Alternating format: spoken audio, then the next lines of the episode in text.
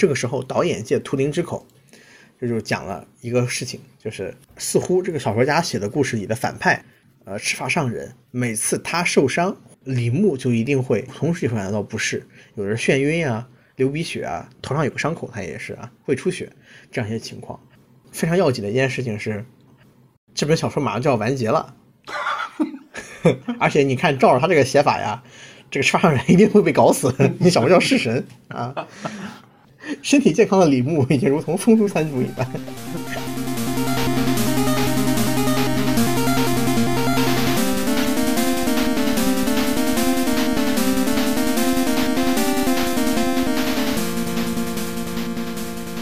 嗨，大家好，我是老 A。大家好，我是大力。刺杀小说家这部电影说起来，那可是推荐大家去看一看。买了版权的网站，咱们去那边看看正版啊，看有会员的看看会员，支持个正啊。当然不愿意的话，找资源也可以。总之就是要可以去看一看，毕竟它有值得看的地方。但是你说值不值去电影院看？我觉得你除了像我这样能找出一些奇怪乐趣的这种不正经的人来说，正儿八经的人。正儿八经去看的人肯定很失望啊。嗯，呃，三尔玩家这个故事其实就是，你哎，你先说那个 主演有哪些吧？啊，三尔玩家大概说的，主演就是这个董子健，当年扮演的那个《致青春》里的那个男主，在这里面扮演的小说家，就是那写小说那个人，他头发乱糟糟的，特别长，他特别像日本的一个演员叫菅田将晖，这个也是日本怎么说呢，当红明星。非常非常的火，嗯，比较早期他演过那个《假面假面骑士》里的飞利浦。主角，对。对，假面骑士。然后在近几年的话，就是《银魂》里的辛辛巴辛巴奇，嗯，对。对，虽然是一个搞笑角色，嗯，对，吐槽再就是。对吐槽役，嗯，就是大家可能会看到的作品，但其实演过非常多的这个正儿八经的这个恋爱偶像剧，只能说《假面骑士》男星梦工厂。再就是这个主演叫江宁，扮演者是雷佳音。啊，是一个丢失了女儿的找女儿六年的父亲。啊，有有一手特异功能，就是这个回旋镖队长。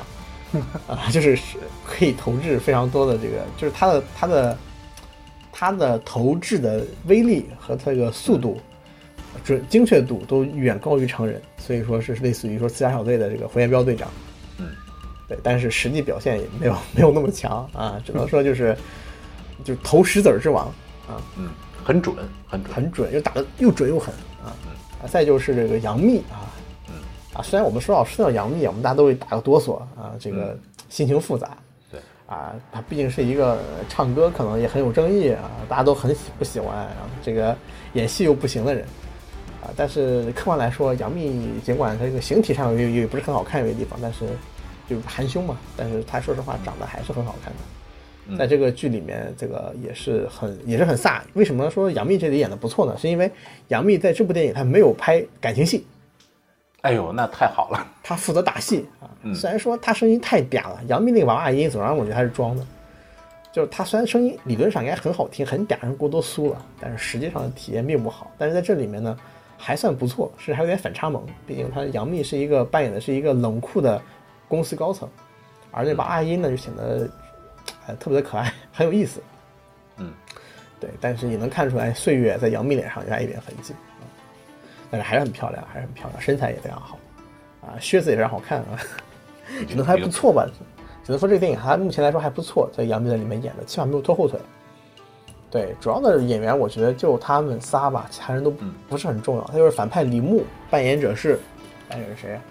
啊，对，是于和伟。再就是郭京飞，主要负责。负责不露脸和搞笑，就是不露脸还能搞笑。对他一开始扮演了一个老头儿，扮扮了一个秃头老怪，基本上你穿那成穿成那个样子，谁都认不出来他是谁啊。结果后面主要负责出现一个声音，因为他不是以为两个世界嘛，一个玄幻世界，玄幻世界里面他负责扮演那个大眼珠子，就是那个主角的那个铠甲，所以负责说话。所以说他在里面主要是负责现声。而雷佳音扮演的，而杨幂在里面扮演的这个人名字也很奇怪啊，他是这个，他是一个在高科技公司的一个技术总管、技术主管 CIO，他的名字叫图灵，啊，这应该是捏他了这个著名的这个图灵测试嘛？对，不是，是这个呃，图灵是个人名嘛，最早他实际上是这个呃计算机之父嘛，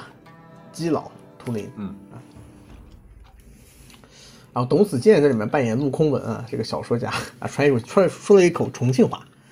啊，特别特别的特别的神奇。对，那么他实际上是走讲了一个这个双线故事嘛，双线叙事，也不是双线叙事，它实际上就是同时就是讲了表里世界，表里世界，对，嗯表里表里世界就是呃，这个嗯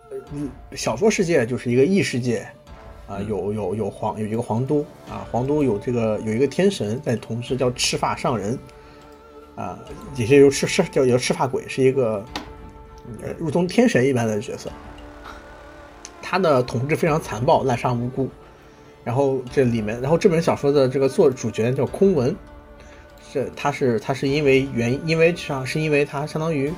被诛九族吧，被赤发鬼派派人追杀，最后姐姐呢就死在他的面前，为了为了让他逃走，然后姐姐跟郭京飞啊 同归于尽，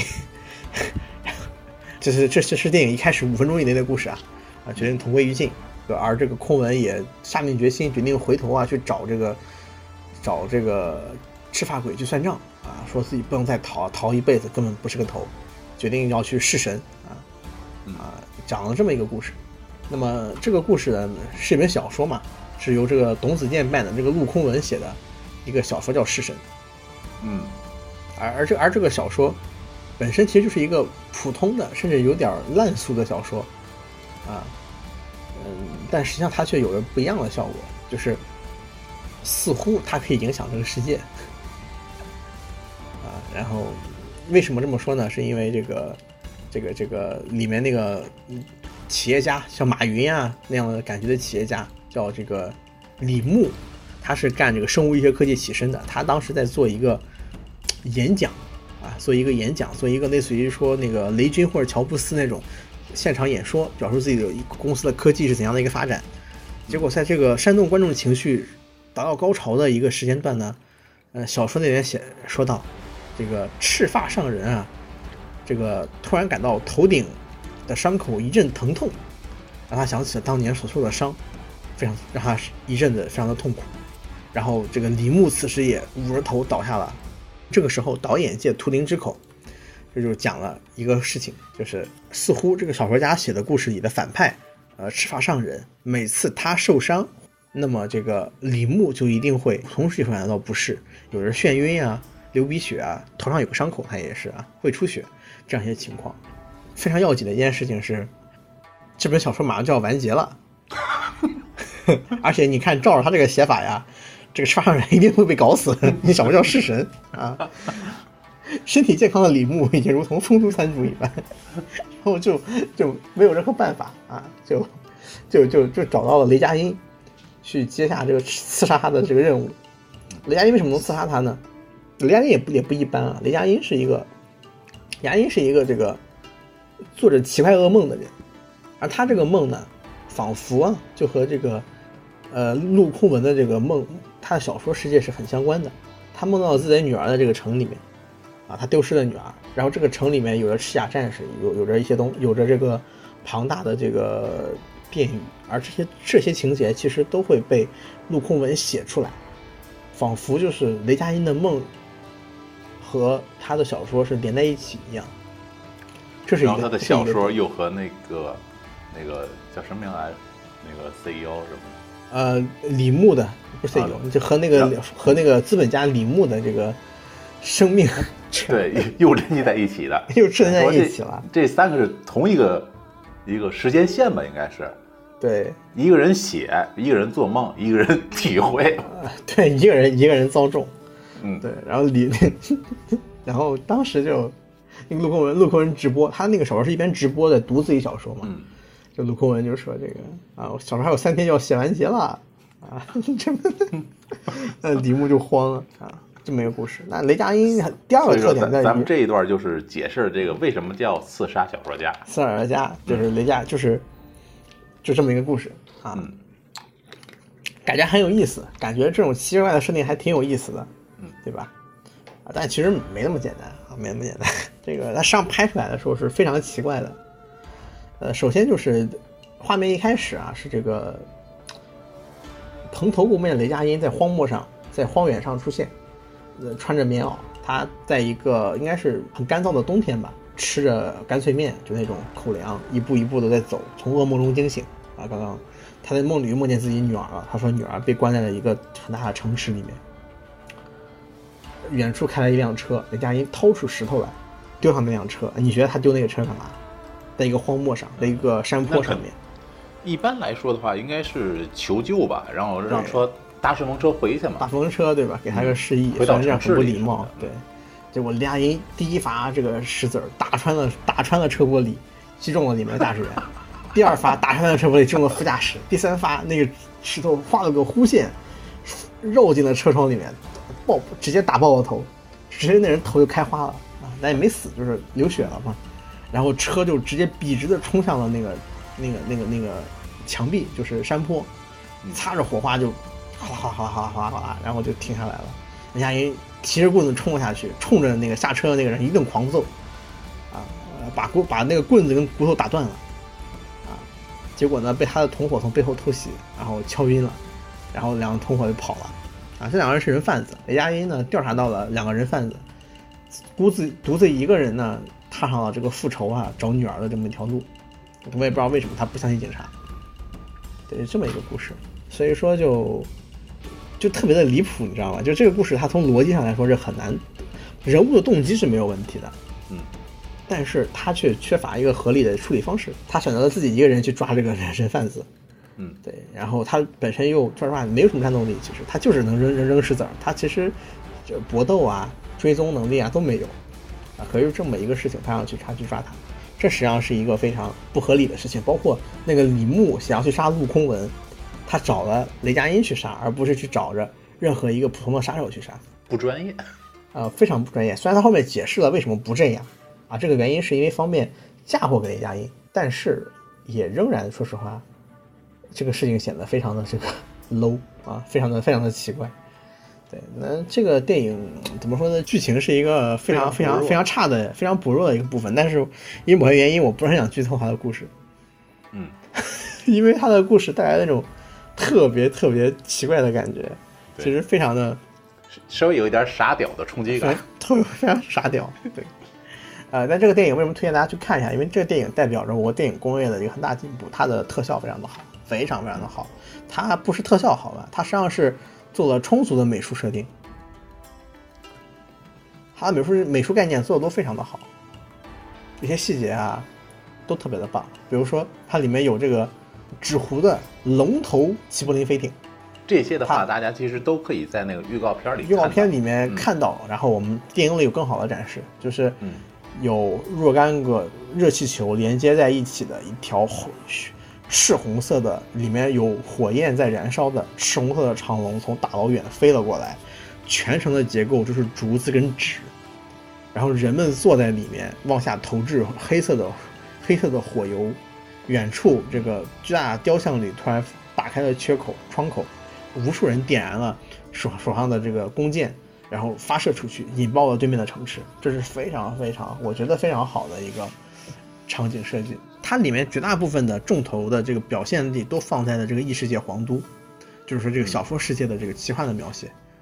啊，这个技术力展现的是非常好的，而且非常的非常的好看啊。虽然说这样的场景并不多，而且这个片作为这个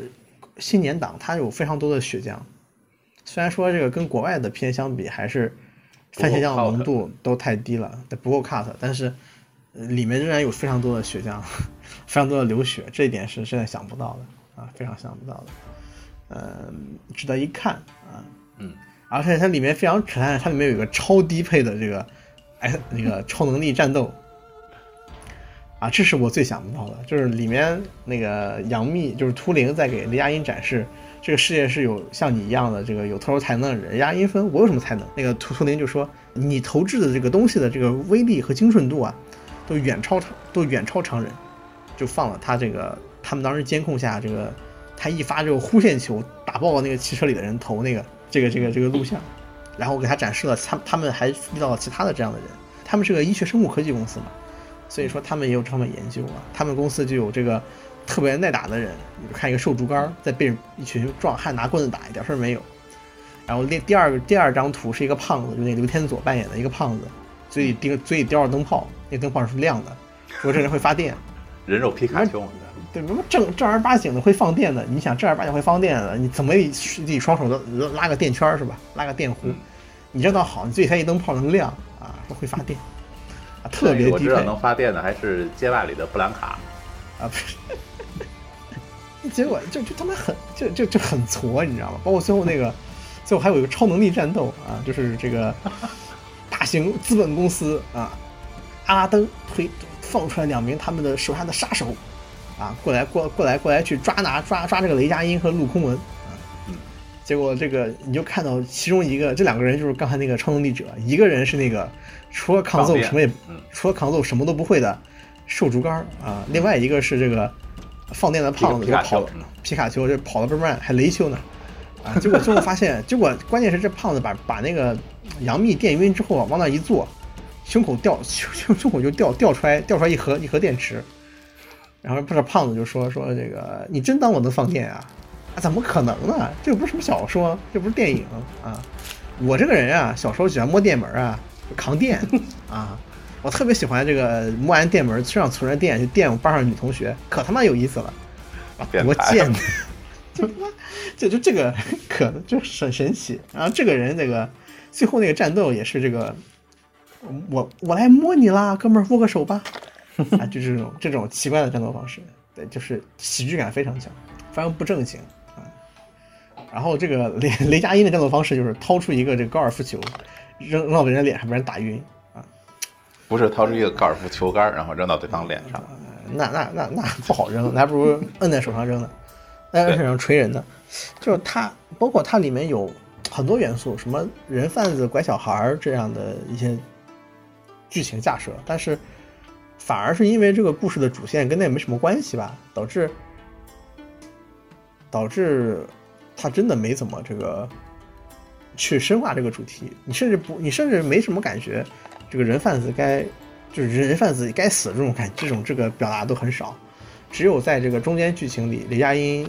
又抓到了那个人贩子的时候，那个人贩子坦白的时候，嗯，你才。才想起来哦，对，还找孩子的事儿，这还有这个，对，也不是找孩子，找孩子是一直有的哦，还有这个人贩子的事儿。结果这个人贩子说：“大哥不小心，这个孩子怎么怎么着了？”那一瞬间，不得不说雷佳音这个人演技非常的好。那一瞬间，你能感觉到他像一个野兽一样的嘶喊他的痛苦，你甚至想跟雷佳音一样把这个人当场掐死，感染力是很足够的。但这些细节并不足以让这整个这个电影，因为这个电影的故事真的是非常的支离破碎吧？支离破碎，支离破碎，真的是支离破碎。他，他首先就人物，尽管动机很明确，他为什么要找这些人来做，是一个买椟还珠的一个过程，舍近求远。啊，另一方面就是因为要讲两个世界的故事，两个故事讲的都非常的平淡，非常的平淡。啊，人物逻，但我实际上觉得这个，只要人物动机逻辑是可以的，那么人物的行行为逻辑、形式逻辑，其实都是可以稍微让让步的啊。所以这个电影仍然我觉得还算值得一看。嗯，但是啊，这个这电影到最后，他干了一件非常非常缺德的事情，就是一本小说，你可以烂尾，但但你真的不能不着调啊。也未必，我觉得有些人。宁可你出一个让他彻底死心的结局，也希望不要烂尾。啊，他最后出了一个特别恐怖的结局啊，太他妈恐怖了！啊，扯回来说啊，《塞尔维加》这个电影主要就是人物的行事方法非常的，为你为了为了塑造这些这个戏剧冲突啊，采取的都是非常幼稚的这个行为行行为的方式，其实都非常站不住脚，以至于说，大家看电影的时候都会。吐槽感会非常的强，但另一方面，它又有着说实话相当不错的这个特效啊，还有这个美术设计。尽管我觉得美术设计上显得特别的脏啊，所以说就属于那种值得为它的视觉奇观去去看一眼，但是又会为它的剧情而感觉到头疼甚至是搞笑的一个一部电影啊。这就是我的这个对这个电影的评价。总体来说，是推荐大家去看一眼的，大家不太值得花钱。也也是。也算是弥补了这同类电影在我国的一个空白吧。嗯，那你要说是玄幻电影的话，那还有《侍神令》呢，对吧？那但是但是 还有猫妖呢，呃，但是但是不一样啊，它它实际上是想讲一个很有那种互相对应的故事的，因为这种故事往往会出现一种方法，就是现实故事的角色对应着小说故事的角色，比如说雷佳音对应那个红甲兵，就那个加特林大哥啊，这个小说家对应的是里面那个一路逃避的那个空文，赤发鬼对应的是李牧，对吧？这都很合理。但想想这个杨幂对应了谁呢？后来发现杨幂对应郭京飞。代杨幂代表了什么？代表那个那个陆空文的那个召唤兽，就那个他那个盔甲，他那个替身使者啊，就是郭京飞。因为杨幂在这个剧里面非常的工具人，她前面是这个李牧的工具人，后来被这个被这个陆佳音被江宁感化，就过来帮了这个江宁。呃，这个剧就是很空，你知道吗？就它仿佛没有焦点一样，你看下来之后，你不知道哪一段是是真正合理的这个重心和高潮。它尽管很多亮点就是特效很棒，亮点是呃小说里的世界观构架很不错，都很精致。很很有意思，很有意思。对，然后再再对比再就是一些现实的话，细节，就就是一些细节，对，现实显得过于空旷了。再就是一些细节比较好，比如说取景啊、拍摄的感觉呀，还有就是那个喜欢电人的胖子呀，嗯，啊，甚至还有这个特殊的战斗方式，超这个超低配超能力战斗。然后电影本身是有小说改编的，大家可以去看那个小说，叫《弑神》，它有一篇小说的。这个小说要比这个《探索尔加》这个故事要完整的多得多，而不像这个电影里面来说非常的散漫。毕竟小说的话，它有更充足的篇幅来对讲述而一个完整的故事。对，而且据说那个小说它实际上有暗示，因为之前那个起点小说就是那个阅文集团嘛，不是出现了一些负面消息嘛，他们对作者的剥削跟压迫。据说这个小说本身也有对那个事情的暗指啊，但我就不太清楚，可以去看一下。对，总之就说这么多，反正辛苦 A 老师陪我这下下看了。总之就到这，好嘞，行，祝大家这个辛苦大力，嗯，那这期节目就先到这儿了，拜拜。